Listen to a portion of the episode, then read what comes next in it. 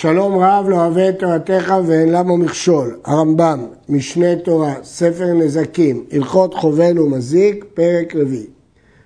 הנוגף את האישה ויצאו ילדיה, אף על פי שלא נתכוון, חייב לשלם דמי ולדות לבעל ונזק וצער לאישה.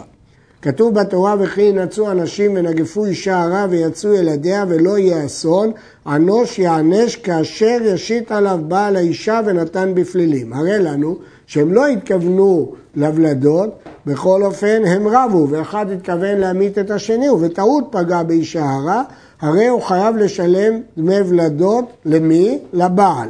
מדוע אנחנו קובעים שדמי הוולדות שייכים לבעל? מכיוון שכתוב כאשר ישית עליו בעל האישה. וכיוון שהוא סייע בהולדה שלהם, דמי הוולדות הולכים לבעל. אבל הנזק והצער הם לאישה. וחצן משערים דמי ולדות, שמין את האישה כמה הייתה יפה, כלומר מה היה שוויה עד שלא ילדה, כמה היא יפה, מהו שוויה מי שילדה, ונותנים לבעל. אם, אם מת הבעל, נותנים ליורשיו, כיוון שזה כבר הפך לממון, כי זה הפך להיות לחיוב, היורשים יורשים את זה. ואם נגפה אחר מיתת הבעל, אף דמי ולדות לאישה. הסיבה היא שכיוון שכתוב האישה וילדיה, מסביר עליכם מישנה שהתורה קוראת לוולדות ילדיה של האישה, אבל כשיש בעל זה חוב שהתחייבו לשלם לבעל, כמו שכתוב כאשר ישית עליו בעל האישה. אבל כשאין בעל זה לא הולך ליורשים, אלא משלמים לאישה. הרלב"ג בפירושו על התורה מסביר שהעוברים הם כאיברים של האישה. התורה זיכתה אותם לבעל משום שהוא סייע בהולדתם, אבל אם אין בעל אינם כממון שעובר ליורשים, אלא נותנים אותם לאישה אם בשעת ההכאה הבעל לא היה בחיים. יש ראשונים שחולקים על הרמב"ם וסוברים שכל זה באשת גר, אבל בדרך כלל כן משלמים ליורשי הבעל, אף אם נגפה לאחר מיתת הבעל, זאת שיטת הרייבד בהשגות. הייתה נשואה לגר, וחבל בה בחיי הגר, לגר אין יורשים, נותן דמי ולדות לבעל. מת הגר פטור, כי אין לו יורשים, ולכן מי שצריך לשלם זכה בממון.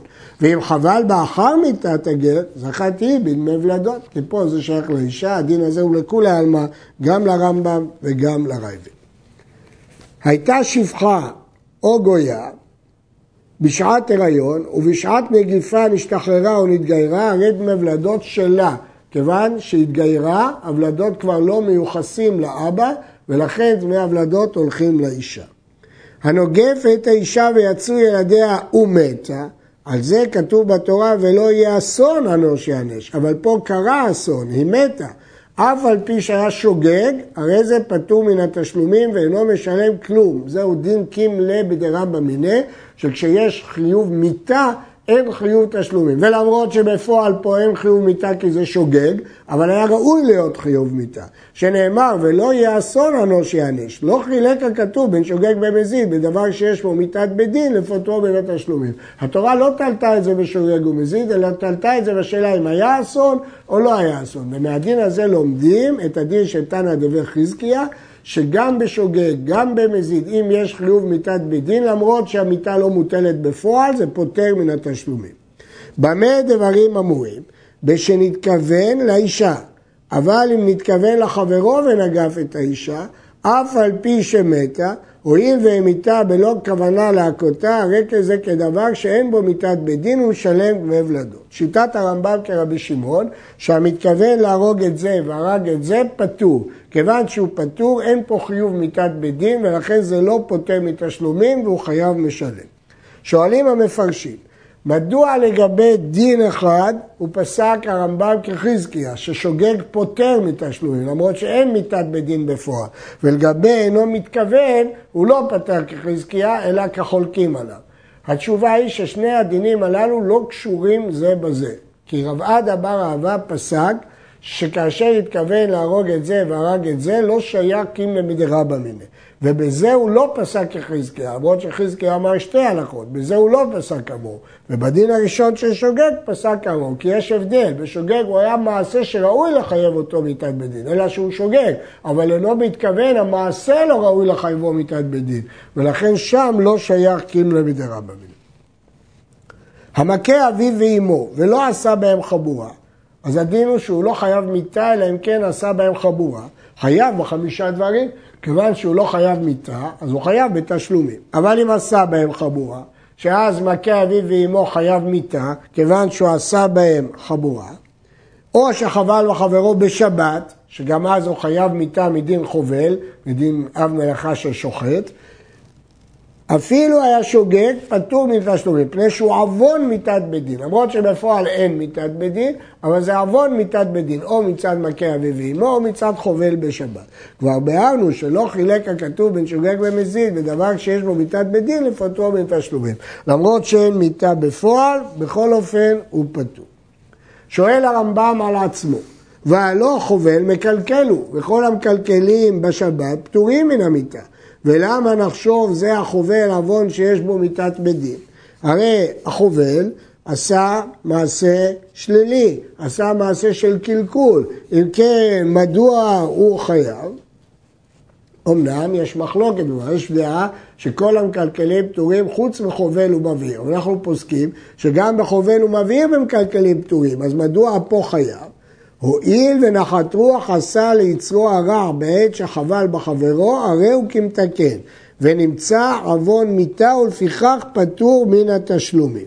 כלומר, הוצאת הזעם שלו היא תיקון, ולמרות שהזעם הזה נקרא יצר הרע, הגמרא אומרת, המקרע בגדים בחמתו, יהיה בעיניך כעובד עבודה זרה. בכל אופן, זו הלכה שהרמב"ם פוסק אותה בהלכות דעות, מצד מוסר.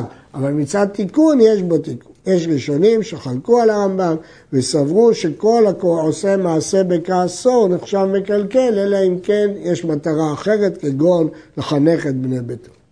החובל בחברו ביום הכיפורים, אפילו במזיד חייב בתשלומים. אף על פי שעבר עבירה שהוא חייב עליה מלכות, הרי בבדי, ביום הכיפורים אין מיתה כמו בשבת, אלא רק מלכות. והלא כל המחויב מלכות ותשלומים לוקה ואינו משלם. יש לנו כלל שלא לוקים ומשלמים, שאין אדם לוקה ומשלם, כתוב כדי רשעתו, משום רשעה אחת אתה מחייבו ולא משום שתי רשעיות. כך הם הדברים, זה נכון שבדרך כלל לא לוקה ומשלם, בכל, בכל דיני תורה, חוץ מחובל בחברו, שהוא משלם. חובל בחברו זה דין מיוחד שגם לוקה וגם משלם, שהרי בפירוש ריבתה תורה חובל בחברו לתשלומים, שנאמר רק שבטו ייתן ורפו ירפא. יש להעיר שהייתה דעה שגם חייבי יום הכיפורים פטורים מדין כרת, אבל הרמב"ם לא פסק כך. החובל בעבד כנעני שלו פטור, מכיוון שאותו עבד כנעני הוא קניינו של רבו, ומה שקנה עבד קנה רבו, הכל יחזור אליו, הוא פטור.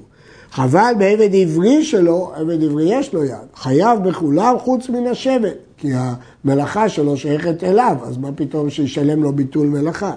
החובל בעבד כנעני של חברו, רבו של עבד נותן חמישה דברים, ואפילו צערו בסב ונתרפא במהרה וכל רפואתו לרבו. כי בפועל כל הנזקים שהוא קיבל הם שייכים לרבו. כל עבד שיצא לחירות ועדיין לא הגיע גט שחרור לידו, למשל, אם הוא הפקיר אותו והוא צריך גט שחרור, אבל הוא עוד לא נתן לו גט שחרור. או כשהוא היה צריך להוציא אותו בשן ועין ועדיין לא נתן לו גט שחרור. אין לו קנס. למה? כי הוא במצב ביניים, הוא עדיין עבד. ואחרים שחבלו בו, אינו יכול להוציא מהם לעצמו, שעדיין לא גמר שחרורו. ולא האדון יכול להוציא מהם, שהרי לא נשאר בו קניין. האדון כבר הפקיר אותו, הוא כבר לא בעלים עליו. העבד לא בעלים על עצמו כי עוד לא קיבל גט שחרור, אז אף אחד לא יכול להוציא מידיו. לפיכך, המפיל שן עבדו, שהוא צריך להוציא אותו לחירות, אבל עדיין לא נתן לו גט שחרור, ואחר כך סימנו, יוצא בשינו ואינו נותן לו דמי עינו, מכיוון שעדיין לא קיבל גט שחרור. ואם תפס, אין מוציאים מידו. אם העבד יתפוס, אין מוציאים מידו. המפרשים הקשו שבהלכות עבדים הרמב"ם כתב שמי שמפיל שינו של עבדו, אחר כך סימת, אינו חייב ליתן לו דמי עינו. ויש שכתבו, כסף משנה, שמדובר שם אם תפס, כמו שהוא כתב פה, שאם תפס זה שייך לו. מי שחציו עבד וחציו בן חורין, שבישו אדם או צערו שור וכיוצא באלו, חייב. אם אירעו זה ביום של רבו, לרבו, ביום של עצמו, לעצמו. מי שחציו עבד וחציו בן חורין, הוא עובד את רבו יום אחד ואת עצמו יום אחד. כיוון שכך, אז ביום הזה של רבו זה שייך לרבו, ביום של עצמו שייך לעצמו. הדבר הזה הוא תלוי במשנה, מחלוקת בית שמאי ובית הלל.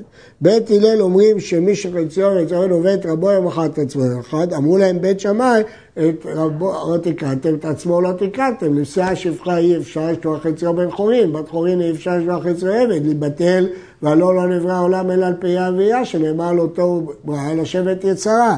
ולכן יש משנה אחרונה שכופין את רבו ועושה אותו בן חורין. אומר הרייבד שלפי המשנה האחרונה שכופין את רבו, אז הדין שלו צריך להיות שהוא כאילו משוחרר, ולכן שוב צריך להיות שאם תפס אין מוציאים מידו. אבל הרמב"ם סבר, נכון שכופין אותו, אבל כל עוד בפועל לא שחררו אותו, הוא, חייב, הוא נחשב חצי עבד לכל דבר, כך גם הסברנו את הרמב"ם בהלכות קורבן פסח. החובל בעבד עברי של חברו חייב בו חמישה דברים, כי גם השבט הוא הזיק לרבו. ויילקח בהם קרקע, ורבו אוכל פירותיה, וכשיצא העבד לחירות, תצא השדה מתחת ידי רבו, והעבד יזכה בו. הזיקו היזק שאינו מעכב מלאכה כלל, כגון שקטע ראש אוזנו או ראש חותמו, הכל לעבד ואין לרבו בהם פירות, כי רבו לא הפסיד כלום מן הנזק הזה. לגבי תשלום הריפוי, יש אומרים שהעבד זוכה בהם לגמרי ולא קונה קרקע כי הם נזקקים לו לרפואתו. החובל בבת קטנה של אחרים, אם נזק הפוחת אותה מכספה הוא, הרי הוא של האב, וכן שבטה של אב. כתוב בנעוריה בית אביה, כל שבח נעורים לאביה, שהרי מעשה ידיה, כי ימכור איש את ביתו לאמה, הוא יכול למכור אותה, וחסר מכירתה של אביה הוא, אז כל שכן שמעשה ידיה שלו. אבל צער ובושת וריפוי הרי הוא שלה, שזה דברים פרטיים שלה. וכן החובל בביתו משלם לה צער וריפוי ובושת, כי זה לא שייך לו. החובל באשת איש, השבט והריפוי לבעלה, כי הוא זה שמרפא אותה והוא זה שמעשה ידיה שלו, והצער שלה, והבושת והנזק, אם בגלוי הוא, כגון שחבל בפניה ובצווארה או בידי עוזרותיה, שליש שלה ושני שלישים לבעל, כי שניהם שותפים בבושת. ואם בסתר הוא הנזק, השליש לבעל ושני שלישים לאישה. של בעל נותנים לו מיד, של אישה ילקח בהם קרקע והבעל אוכל פירות כמו בכל נכסי מילוג. במה דברים אמורים? ושחבלו באחרים, אבל הבעל שחבל באשתו חייב לשלם לה מיד כל הנזק והצער וכל הבושת והכל שלה ואין לבעל בהם פירות. ואם רצת ליתן אדמים אחר נותנת וכזה הורו הגאונים. שואלים המפרשים, מה ההבדל בין אם הבעל הזיק את אשתו לבין אם אחרים הזיקו אותה? התשובה היא, מה פתאום שייתנו לו בושת כשהוא בעצמו בייש אותה? הרי הוא גרם את הבושת. ורבים מפרשים שזאת תקנת הגאונים כדי שלא יהיה חוטא נשכר למנוע שבעלים יזיקו לנשותיהם, לכן חייבו פה לשלם את הכל. והבעל מרפא אותה כדרך שמרפא כל חוליה. והמזיק אשתו ותשמיש המיטה חייב בנזקיה אה, למרות שלא אומרים שהבעל אנוס או שניהם ברשות, אלא היה עליו לעיין ולהיזהר שלא לפשוע, ויש אומרים שזה המקור גם של ההלכה הקודמת. האישה שחבלה בבעלה, חייבת לשלם, אבל מאיפה היא תשלם? אם היה לה תוספת בכתובתה, נוסף על המנה 200 שחכמים חייבו, הוסיף לה, וחייבים אותה למכור התוספת לבעלה בטובת הנאה, תיקח לקוח מן השוק ותגיד לו, אני מוכרת לך את הסיכוי שאם ימות בעלי או יגרשני, אני אקבל את התוספת הזאת, וגובה ממנה, ונותנת את זה לבעל. אם רצה הבעל, ואם רצה לגרשה ולגבות מן הכל, גובה. ואם לא היה לה תוספת, אינה יכולה למכור לו עיקר כתובתה. שאסור לו לאדם לשהות עם אשתו שעה אחת בלא כתובה, כדי שלא תהיה קלה בעיניו להוציאה. אם רצה הבעל, כותב עליה שטר בדמי חבלו, שתשלם אותו כשתתגרש, או כשהם, או מגרשה ונותן מכתובתה הראוי לו. החובל בבניו הגדולים, אם אין סמוכים על שולחנו, נותן להם מיד. והקטנים, יילקח להם קרקע ונזקה והם אוכלים פירותיו. וכן הדין באחרים שחבלו בהם. ואם היו סמוכים על שולחנו וחבל בהם, פטור, בין שהיו גדולים, בין שהיו קטנים. כי הדין הוא שמעשה ידיהם ומצאתם שייכים לאביהם. ואם חבלו בהם אחרים, בגדולים ייתן להם מיד, ובקטנים יילקח בהם קרקע והם אוכלים פירותיה עד שיגדלו. מדוע זה לא יהיה לאבא אם הם סמוכים על שולחנו? כי האבא לא מקפיד שבניו יזכו בתשלומים של החבלה, כי הוא לא הפסיד מכך, והבנים סבלו, ולכן פה הוא לא מקפיד, זה לא כמו מציאה שהוא מקפיד אם הם לא ייתנו לו. אחרי שוטה וקטן פגיעתם רעה, החובל בהם חייב, והם שחבלו באחרים פטורים. אף על פי שנתפתח החירש ונשתפע השוטה עברי והגדיל הקטן, אינם חייבים לשלם, שבשעה שחבלו אינם בני דעת. כיוון שהאנשים האלה אין להם דעת, לכן כשהם חבלו באחרים הם פטורים, אבל אם מישהו חייב בהם, בוודאי שהוא חייב. העבד והאישה פגיעתם רעה, חובל בהם חייב והם שחבלו אחרים פטורים. אבל פה הסיבה אחרת, יש להם דעת. למה הם פטורים? כי אין להם. אבל משלמים לאחר זמן, אם התגרשה אישה, עומד בעלה או נשתחרר העבד, עכשיו יש להם כסף, כתובה וכדומה, הרי בני דעה הם, והרי הם כבעל חוב שאין לו מה יפרע, יפרע. שאם ישיר חייב לשלם, אין לו ממה לפרוע, אבל אם הוא ישיר הוא חייב לשלם. עבדו של אדם כגופו, ובהמתו כממונו, כיצד? הרי שהניח גחלת על לב עבדו של חברו ומת, או שדחפו לים או לאש ויכול לעלות משם ולא עלה ומת, פטור מן התשלומים. ואם עשה כלב והעמד חברו, חייב. כאילו הניח הגחלת על בגדו ונשרף שהוא חייב לשלם, וכן כל כיוצא בזה.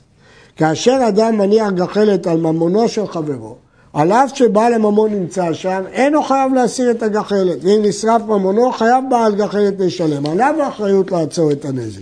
אבל אם הוא הניח על גופו של העבד, מניח הגחלת, רשאי היה להניח שבעל העבד או העבד עצמו יסלקו את הגחלת.